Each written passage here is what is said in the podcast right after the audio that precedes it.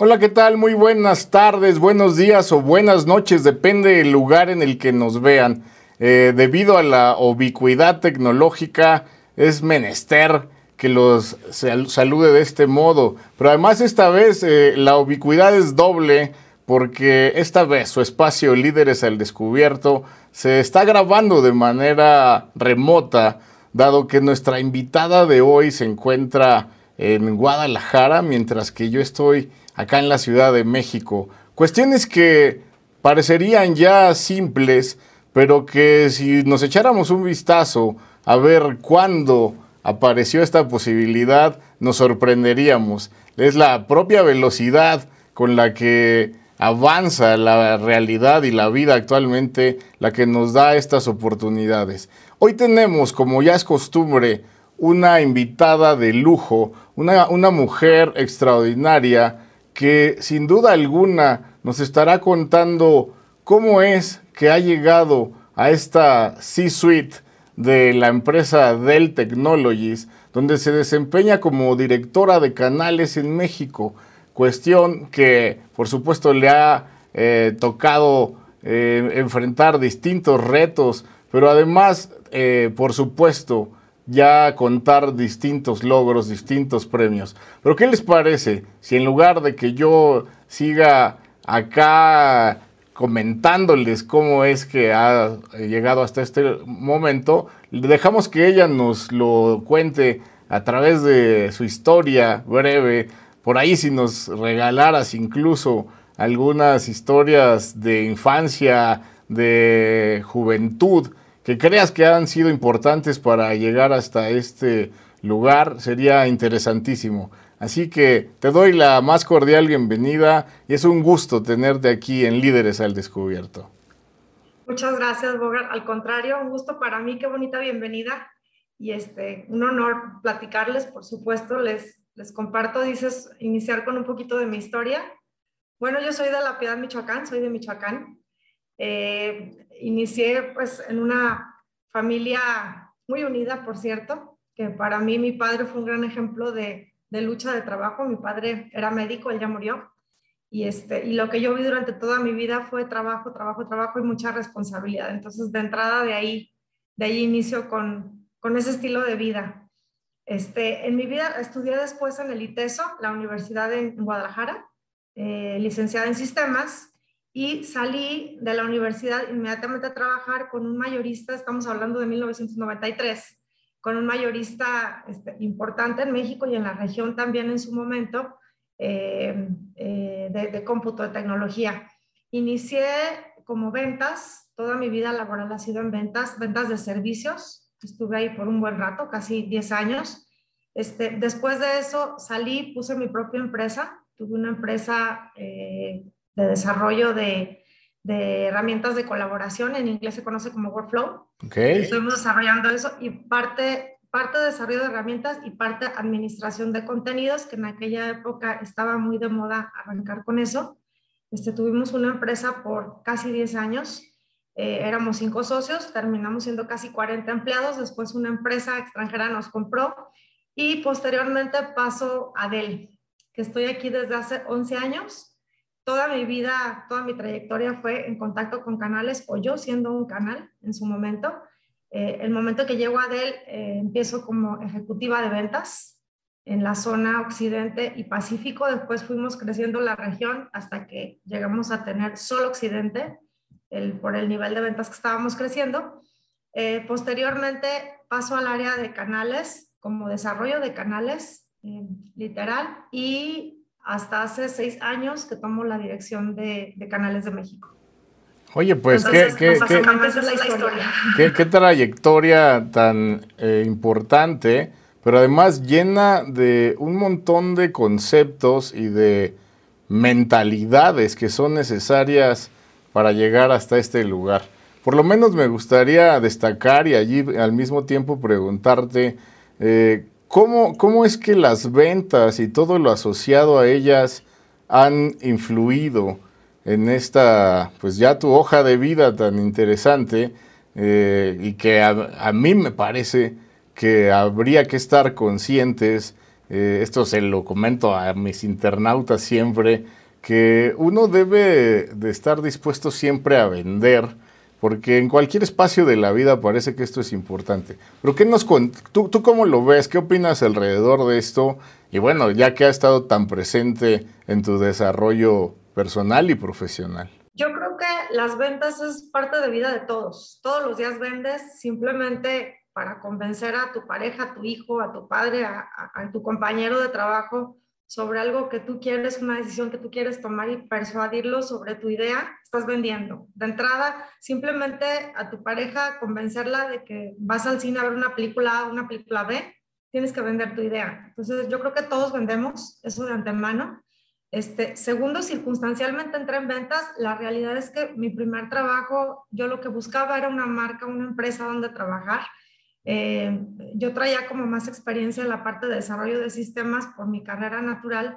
Cuando me ofrecen ventas, de entrada dije, híjole, creo que ventas no es lo mío, pero ¿por qué no? Me voy a dar la oportunidad. Y cuando entro en este mundo de las ventas, que es fascinante, porque es una manera de, tener contacto con muchas personas de muchos niveles, de muchos estilos, este, es, es, una forma de poderte expresar y cuando realmente te convences de que algo te gusta, poder transmitir ese gusto por, por lo que vendes, pues eso me llevó a, tener un desarrollo y a seguir aquí, porque ahora sí que ya casi 30 años y dedicada a las ventas, te puedo decir que me fascina y disfruto mucho mi trabajo.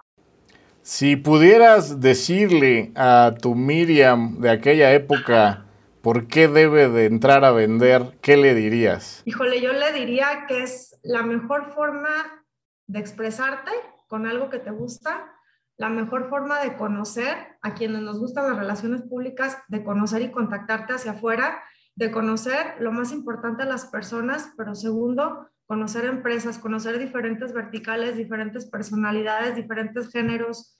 Y conoces, eh, porque en este mundo de la tecnología, conoces por un lado la tecnología per se que el cliente necesita, pero debes también conocer los procesos, entonces eso te permite conocer todos los giros de las organizaciones y meterte mucho más a fondo. A mí eso me parece fascinante.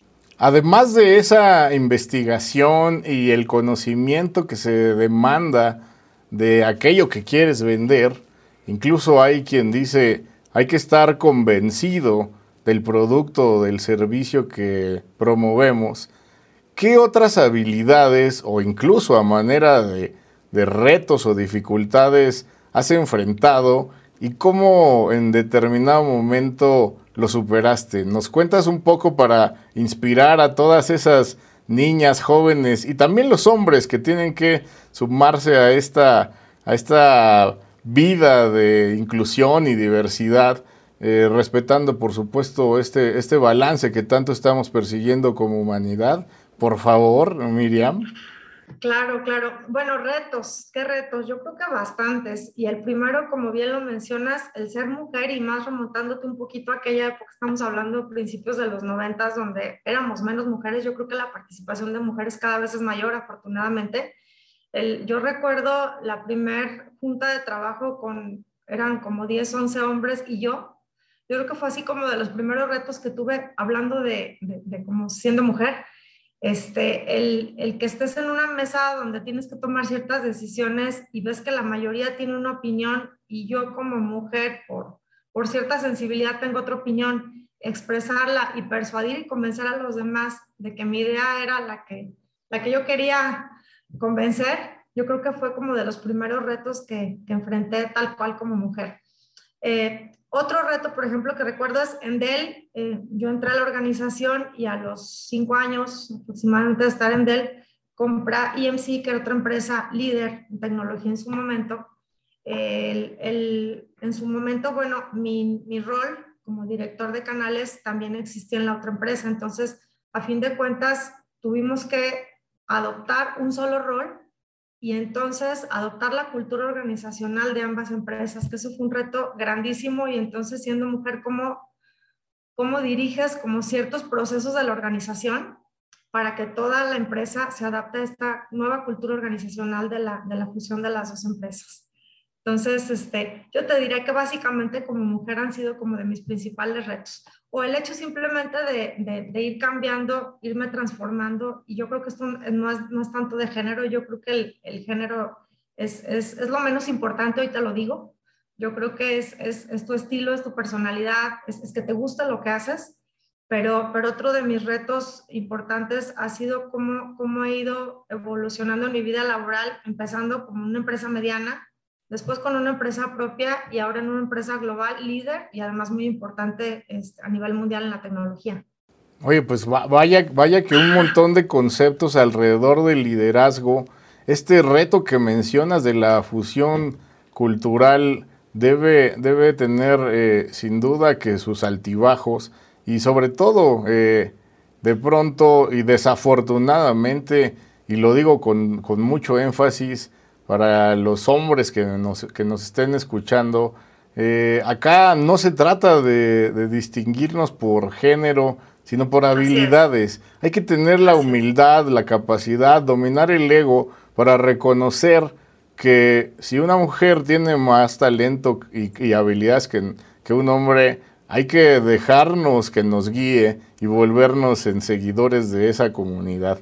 Eh, oye, Miriam, fíjate que cuando, hablas de esta parte del emprendimiento y de cómo, eh, pues acá ya das cuenta de cómo primero te contratas en una empresa importante eh, para luego decidir emprender, eso me da pie a que nos pudieras platicar un poco acerca de tus consideraciones sobre lo que se denomina side hustle, ¿no? O este emprendimiento paralelo.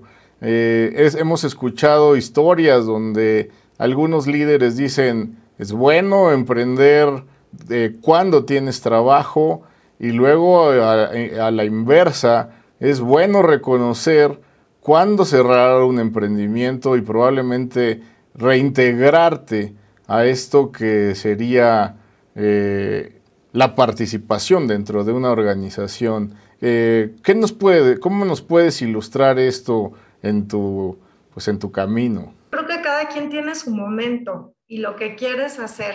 Eh, yo después de trabajar varios años para una empresa mediana, me entró la inquietud, tuve la oportunidad de estudiar en IPADE y, y, tuve la inquietud de ser dueña de una, de una empresa. Entonces tuve la oportunidad de, de, asociarme con otras cuatro personas que también querían emprender. Este, y fue una muy buena decisión porque eso nos ayudó a aprender. Ahora sí la preocupación es cómo vas a sacar adelante las familias que tienes bajo tu cargo dentro de la organización son preocupaciones totalmente distintas a cuando eres empleado. Fue una experiencia muy buena. Eh, yo creo que en la medida que tú vas invirtiendo, administras bien los recursos y en el mundo de la tecnología tienes como la, el complemento técnico, el complemento comercial y, la, y quien cuida las finanzas, este, puedes, puedes armar una empresa muy bonita, muy exitosa. ¿En qué momento debes dejar de emprender o cuál es, cuál es el momento? Depende, depende hacia dónde va tu empresa. En nuestro caso, el tipo de soluciones que vendíamos en su momento dejaron de tener el auge porque vinieron otras nuevas. Este, y una empresa eh, chileno-colombiana, una asociación, nos compra y vimos la oportunidad para vender y hacer un muy buen negocio. Entonces creímos que era el momento adecuado. Posterior a eso, eh, me ofrecen trabajo en Dell eh, para mí Dell siempre ha sido una marca exitosa desde hace muchos años y, veía venir ese crecimiento y la verdad es que no me arrepiento, estar en una empresa global te da otras enseñanzas. Yo creo que puedes aprender eh, cualquier tipo de, problemas a resolver, cualquier tipo de retos, este, volúmenes comerciales diferentes, en fin, contactos diferentes, procesos diferentes y, este, y bueno, ahora mi preocupación es cómo logro la meta este, de un número que se me encarga, ¿no? Como, como área de ventas, como área de canales, como desarrollo de canales, etcétera. Entonces son como preocupaciones diferentes y es como tú vas desarrollándote en la vida y qué es lo que quieres en su momento. Entonces, hoy yo te diría, es muy bonito emprender si tienes los recursos, tienes la manera y, tienes este, las personas adecuadas con las cuales asociarte para, para llevar a cabo el negocio, extraordinario, pero también si tienes la oportunidad de trabajar para una empresa como Dell, muy recomendable. Entonces, yo te diría que depende del momento, depende de la persona y depende de qué quieres. Sensacional. Me, gusta mucho, me gusta mucho el balance eh, que das a esta respuesta, porque en realidad eh, yo coincido en que no hay respuesta equivocada, ¿no? De pronto hay quien por allí en redes señala que el trabajo de un emprendedor es como la montaña rusa y trabajar en una organización es como un carrusel, ¿no? Pero, pero hay carruseles muy divertidos y, muy, y, verdaderamente retadores, así que todo depende, creo yo también, eh, de las cualidades y, ¿por qué no?, de la personalidad, la forma en la que se maneja cada uno respecto de sus emociones también. Y esto me da pie a, a preguntarte, ¿cuándo es que empieza tu interés por eh, sumarte a esta lucha por la equidad?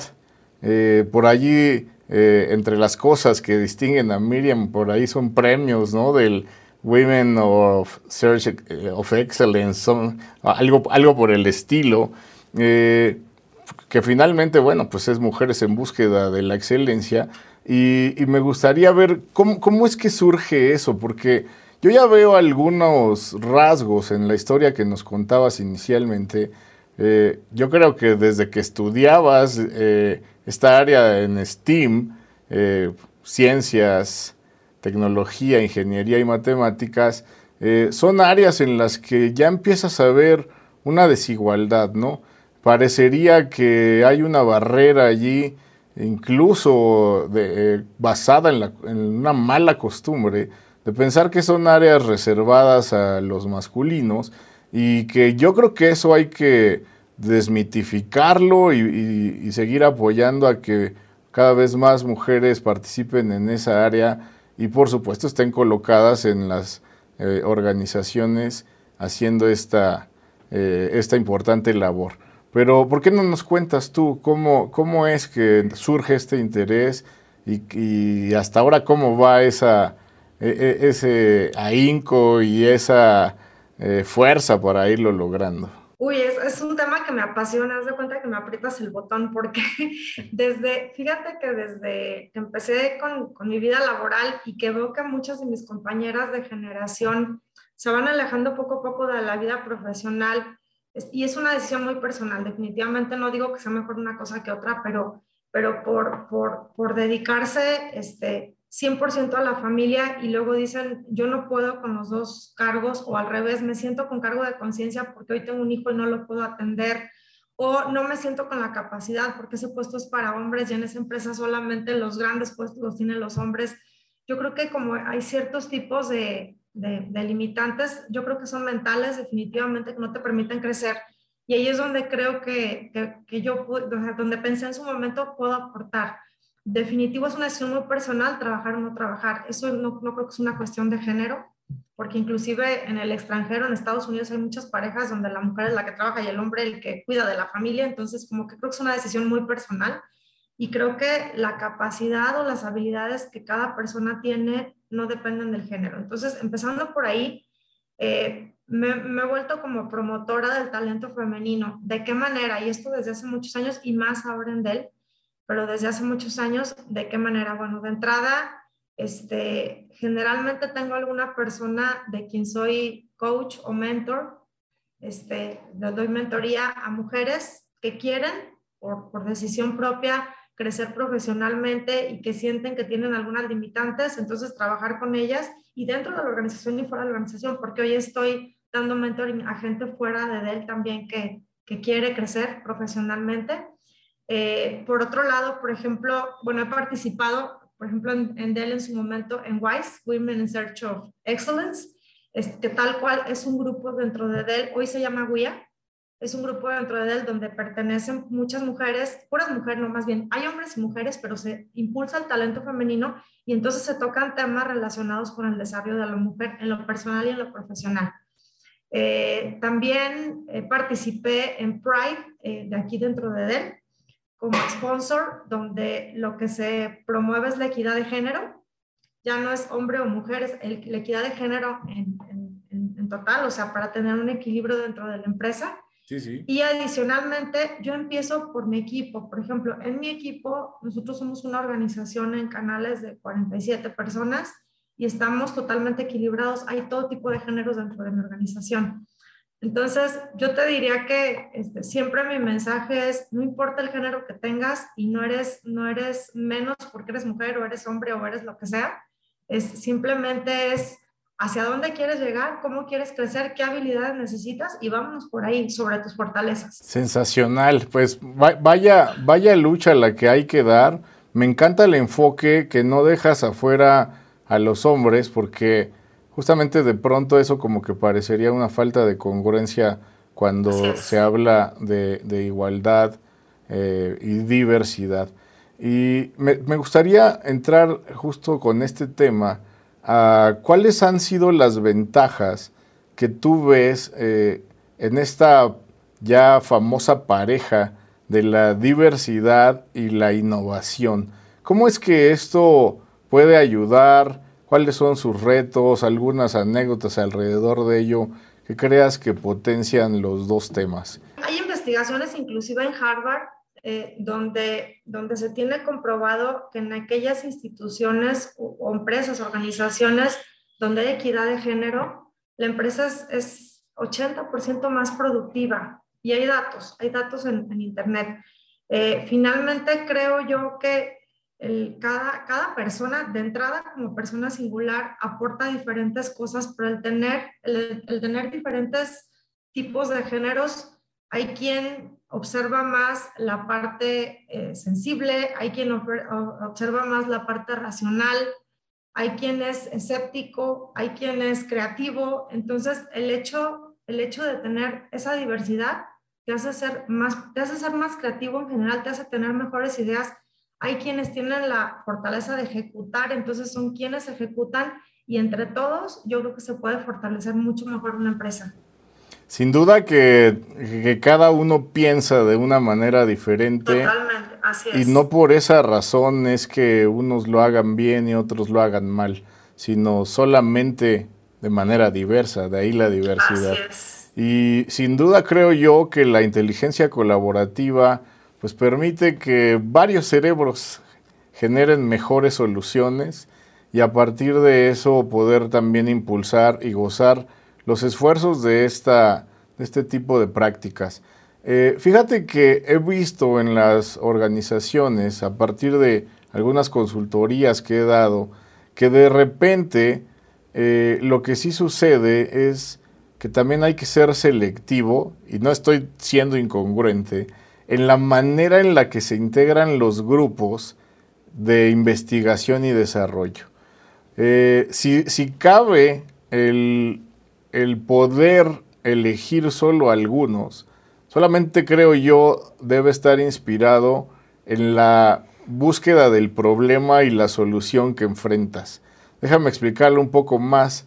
De pronto el, mismo comité de innovación o grupo de innovación no podría estar resolviendo lo mismo una situación tecnológica que una, por ejemplo, en materia de poner una guardería en una organización, ¿no? Entonces, eh, ahí me parece que no habría que confundir en esa, en esa circunstancia, pero ¿qué, ¿qué, opinas tú? ¿Crees que, crees que esto, esta visión es correcta? Eh, ¿Tienes algunos datos diferentes para que también nuestros internautas puedan opinar alrededor de esta circunstancia? Yo creo que cada rol en el mundo este, tiene ciertas habilidades más fuertes que tienes que tener. Eh, yo hablando del mundo de la tecnología, yo creo que el género no es importante, pero por ejemplo, hablas de una guardería, probablemente se facilite más el cuidado de, unos niños en, mujeres, por ejemplo. ¿sí? Si hablamos a lo mejor del trabajo de una mina, digo, me estoy yendo a los extremos, pero a lo mejor hablamos de un trabajo de una mina por, por, por, lo, por el, esfuerzo físico que hay que tener, a lo mejor es, de hecho, es más conveniente probablemente un hombre pero no necesariamente está limitado al género. Entonces, definitivamente si hay roles que facilita, yo estoy convencida que cualquier rol en cualquier organización o en cualquier puesto o en cualquier proceso tiene que ver más con qué aptitudes y habilidades requieres y entonces decides por la persona.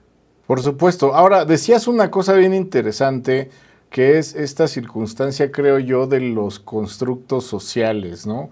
El cómo Parecería que ya eh, no en realidad no sabemos ni quién lo dijo, ni cómo se fue generando la idea, y las muestras que dabas de prácticas en otros países, donde es totalmente normal que un hombre sea el amo de casa, por llamarlo de alguna manera, eh, incluso algunas legislaciones que dan eh, licencias eh, de paternidad igual por el mismo tiempo que las mujeres y todo esto, que a mí me hacen pensar que de repente, pues desafortunadamente en la sociedad, fíjate, yo tengo una hija y lo que le digo es, es que cuando, cuando entra ese sentimiento de pensar que eres una mala madre porque no pasas el tiempo que otras mujeres decidieron pasar con sus hijos, eh, me parece que estás siendo demasiado injusta contigo misma y que deberías preguntarte de dónde te viene esa,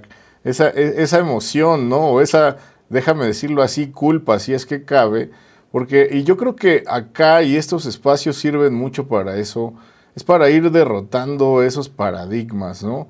Eh, en realidad, ¿quién dijo que las mujeres tenían que estar reservadas al cuidado y, eh, a, pasar más tiempo con los hijos? Eh, ¿Quién dijo que no hacerlo es malo? ¿Quién dijo que es bueno lo contrario? ¿Qué nos cuentas allí? ¿Qué, ¿Qué, les platicas tú a todas estas mentorís que de pronto tienes a la mano. Y también me gustaría saber si de pronto se incide en los hombres para también estar abiertos a esta calificativa. Yo creo que es un tema 100% cultural. Eh, desde niñas a las mujeres nos enseñan a jugar con las muñecas, a ser mamás, a cambiar a la hija, etc. Entonces ya es un tema que traes per se desde tu educación, tu mentalidad. Este, va por ahí. El hombre juega los carritos al fútbol, es el que se sale a, trabajar, a hacer la parte de esfuerzo, etc. Entonces, creo que es un tema definitivamente cultural y llega un momento en el que empiezas en todo tu proceso de educación y quienes llegan o llegamos a la universidad o a alguna educación superior, este, dices, ok, y todo esto que estudié, ahora quiero saber qué es trabajar. Yo creo que todos pasamos por, por esa sensación, ¿no? Para el hombre es algo natural por nuestra cultura, sobre todo en México, pues lo que sigue es trabajar y trabajar de por vida. Y una mujer, dependiendo de, la educación que tiene, de los gustos y de lo que quiere, porque definitivamente el interés de cada quien es una decisión muy personal, pero el tema es, si llega un momento en el que dices, oye, yo quiero seguirme desarrollando en la vida profesional y no sé cómo hacerlo, o tengo miedo por esto, por esto, porque tengo miedo a dejar a mis hijos, porque tengo miedo, pero en el fondo lo que quieres es hacerlo, ahí es donde creo que es importante hacer conciencia y, saber que se puede, se puede las dos cosas y las dos cosas muy bien. O sea, no, no creo yo que, y, es una decisión, repito, muy personal, que por estar muy de un lado o muy del otro lado no vas a poder desempeñar los, los dos roles. Yo creo que se puede y se pueden hacer bien las dos, siempre y cuando quieras y te guste. Oye, y esto que te decía de si has tenido la oportunidad de incidir en hombres ¿Tienes alguna anécdota, alguna práctica que ejerzan, ya sean de él o en lo personal?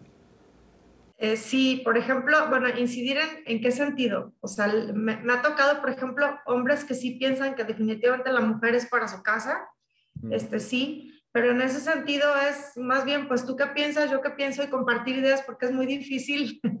es cuando una persona está convencida, hombre o mujer, de que el, el rol está desempeñando él y está desempeñando su pareja es el adecuado, pues definitivamente para mí el respeto va por delante, ¿no? Pero cuando son, cuando son mesas de trabajo de discusión, este, sí, sí he tenido la oportunidad de hacerlo, bueno, yo doy mis argumentos en base a lo que yo he vivido. Por supuesto, anteponiendo el respeto, me parece que es importante poder influir en, en ambas mentalidades, porque los extremos nunca, nunca son convenientes. Pero ya se habla también, amigas, amigos, del concepto de las nuevas masculinidades, que es importante también tener allí a la mano y echarles un vistazo para ir caminando en este mundo cada vez más equitativo.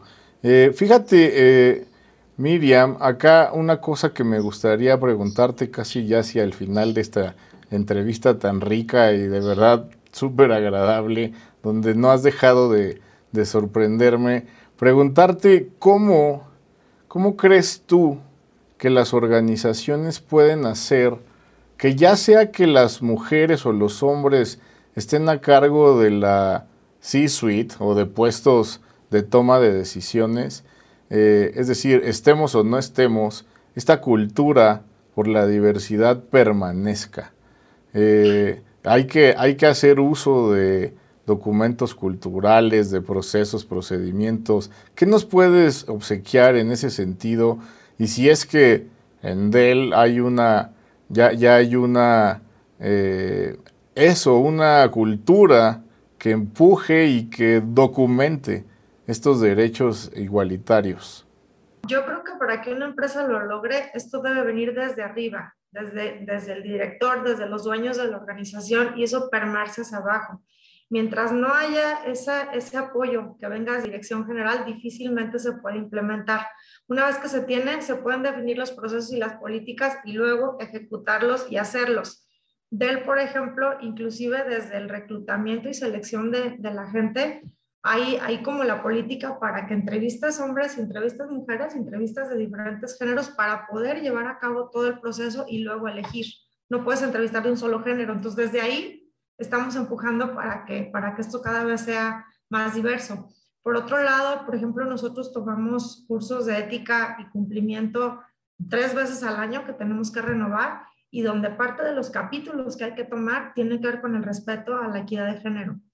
Este, adicional a eso, está penadísimo, por ejemplo, que tú hagas comentarios o faltas de respeto referentes al género y a cualquier otro tema que tenga que ver con falta de respeto. Pero hablando de género, si hay una, un acoso, una falta de respeto, un comentario, lo que sea, esto está penadísimo dentro de la empresa, te puede costar hasta el trabajo.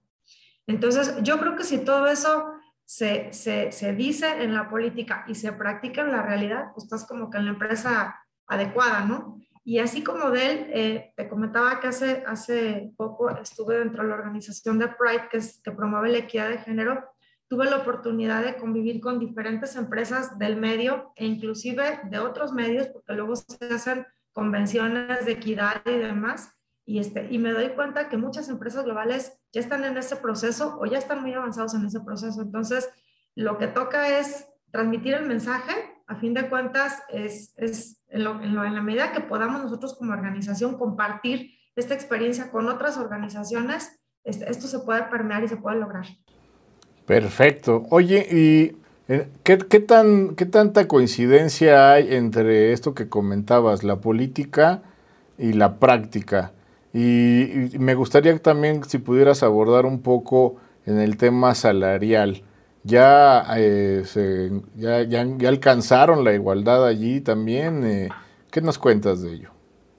Yo creo que sí. Este, a fin de cuentas, el salario tiene más que ver con la banda y el rol en el que te encuentras. Entonces, ya está totalmente definido si eres perfil ventas, perfil este, operaciones, perfil marketing, lo que sea. O sea, ya están como los, los puestos y dentro de esos puestos hay bandas. Entonces, más que el género, tiene que ver en dónde te encuentras y hacia dónde estás creciendo y en ese rango salarial es donde te encuentras. Entonces, definitivamente, si la política está dada y finalmente recursos humanos se encarga de implementar esto. Pero sí, sí es factible. Ok, y hace rato que, que ilustrabas el proceso de, de reclutamiento. Decías, oye, pues es que hay que demostrar que recibiste y analizaste tanto currículas de hombres como de mujeres. Eh, finalmente, ¿Tú, qué harías eh, frente a un dilema como el que ahora te describiré? Vamos a pensar que participan cinco hombres y cinco mujeres, lo que de entrada sería un trato igualitario, pero que de pronto eh, vamos a pensar que la calificación más alta sí la obtiene un hombre. Vamos a pensar en un 10 cerrado, pero que mientras tanto una mujer eh, alcanza, vamos a decir, un 9.8 la pregunta, eh, por supuesto, no lo voy a llevar a la obviedad de decir eh, si por calificación tienes que decidir, sino más bien en este afán por lograr la equidad, eh, ¿qué, ¿qué, decisión tomarían ustedes o si hay reglas para eso? Porque a mí de pronto me gusta pensar que debemos acelerar las posibilidades de las mujeres frente a los hombres. Eh, tengo que decirlo, soy pro feminista y por lo tanto me parece que eh, hay una brecha todavía muy grande que si vamos al paso solamente de la igualdad, pues nos va a llevar siglos, si es que, que de pronto no acontece otro movimiento cultural que nos lleve de pronto hacia atrás. Así que eh, yo, yo incluso sería un partidario de la desigualdad para lograr la igualdad, ¿no? De una manera acelerada. Pero siempre me gusta escuchar otros puntos de vista para ir, por supuesto, graduando mi consideración. ¿Qué, me puedes aportar? Mira, yo te diría, y, yo te digo con base en mi experiencia, te comentaba que mi, equipo, mi equipo está muy equilibrado. Entonces, y, y, no es porque decididamente haya dicho, ahora quiero hombre, ahora quiero mujer, y entonces lo voy a hacer así. No, no ha ido por ahí. Simplemente hemos estado captando talentos de afuera o inclusive dentro de la organización. Y bueno, evidentemente tratamos de que luego no se cargue más para un lado que para otro, sino que sea este, más o menos equilibrado.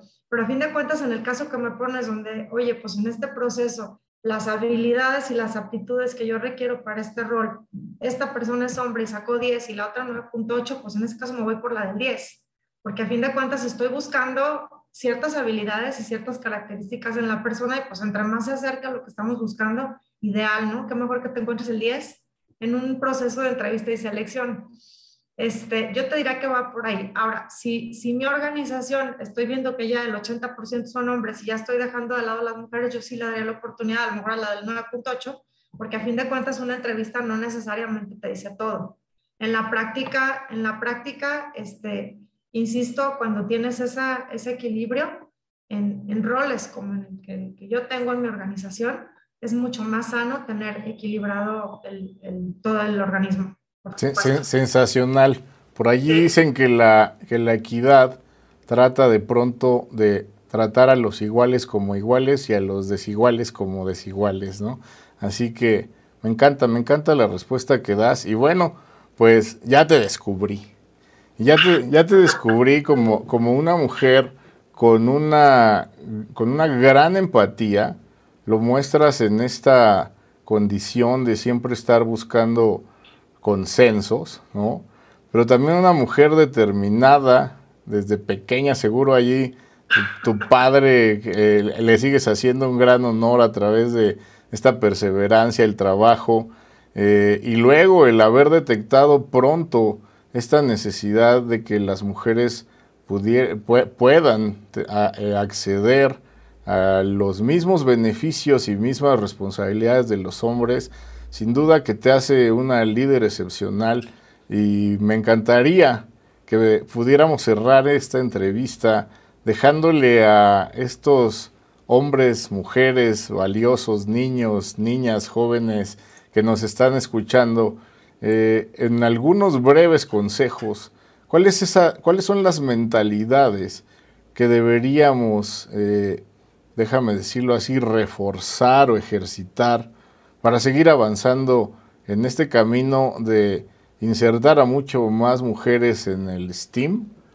Eh, y si nos puedes también ayudar a definir esto del STEAM, porque de pronto nosotros como que damos por sentado que todo el mundo lo entiende y acá nos ven de todos los segmentos.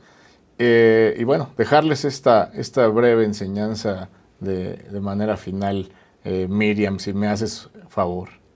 A ver, yo te diría que para cerrar toda esta plática y, este tema del STEAM, yo diría, el, género no te hace mejor o peor. Yo te diría que los, mensajes que yo cerraría y como, como recomendación para una mujer o para un hombre o para alguien de la comunidad LGTB, digo en general, para una persona este, que quiere desarrollarse profesionalmente, yo le diría cinco cosas que ahorita estoy así como estructurando. Pero bueno, la primera es, primero cambia tú. ¿Sí? O sea, cómo cambia tu mentalidad, cambia el cómo quieres lograr, qué quieres lograr, qué te gusta y hasta dónde quieres caminar. Segundo, si quieres ser líder, los líderes tienen que hacer suyo el compromiso, no delegarlo. O sea, la equidad de género no se puede delegar al Departamento de Recursos Humanos, debe estar alineada con la estrategia de negocios y fluir desde arriba, desde, desde el equipo de liderazgo. Tercero, cambia tu cuestionamiento, ¿por qué no? ¿O por qué sí? ¿Por qué sí quiero lograr las cosas? Este, el cuarto yo te diría, contrata personas, contrátate o contrata, dependiendo si eres dueño de empresa o si eres empleado, personas que valoren a las personas. Y ya, y por último, quinto, yo te diría, promueve siempre desde ti una cultura de inclusión consciente todos los días.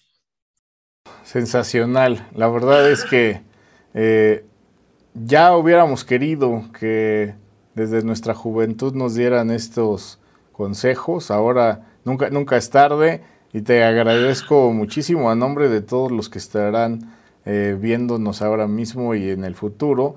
Y bueno, pues nada más me resta agradecerte y decirte que aquí tienes un amigo también impulsando este tipo de cosas. No sé si ustedes tengan, decías un programa incluso para gente externa a él y que si este existe y es de eh, acceso limitado o abierto, pudieras eh, finalmente darnos los datos para que si alguien quiere inspirarse en los trabajos que tú has avanzado, bueno, pues se pueda multiplicar este esfuerzo llegar más rápido todos juntos a la meta. Sí, con mucho gusto. Digo, esta parte que te platicaba de mentoría externa yo la hago por mi cuenta, definitivo, para mujeres que se han acercado a mí, oye, ayúdame y con mucho gusto, o alguien que me recomienda y me dice, oye, no me puedes ayudar con esta persona que está atorada en este momento y, y quiere desarrollarse profesionalmente, sí. Y, y, como DEL tenemos diferentes áreas dentro de la organización. En, en la parte de mujeres se llama WIA eh, y definitivamente eh, no nada más es dentro de DEL, sino también participamos con otras empresas, como te comentaba, intercambiando, este, eh, intercambiando ideas, intercambiando formas de pensar, intercambiando experiencias. Entonces, definitivamente sí, y este, con mucho gusto les puedo pasar información. Muchísimas gracias, pues estaremos publicando en los comentarios sin duda toda esta información. Y bueno, ha sido un gran placer te mando un abrazo hasta allá, eh, un abrazo digital y quedo siempre a tus órdenes aquí en Líderes al Descubierto. Muchas gracias y un honor estar con ustedes y, y gracias por esta oportunidad. Encantada.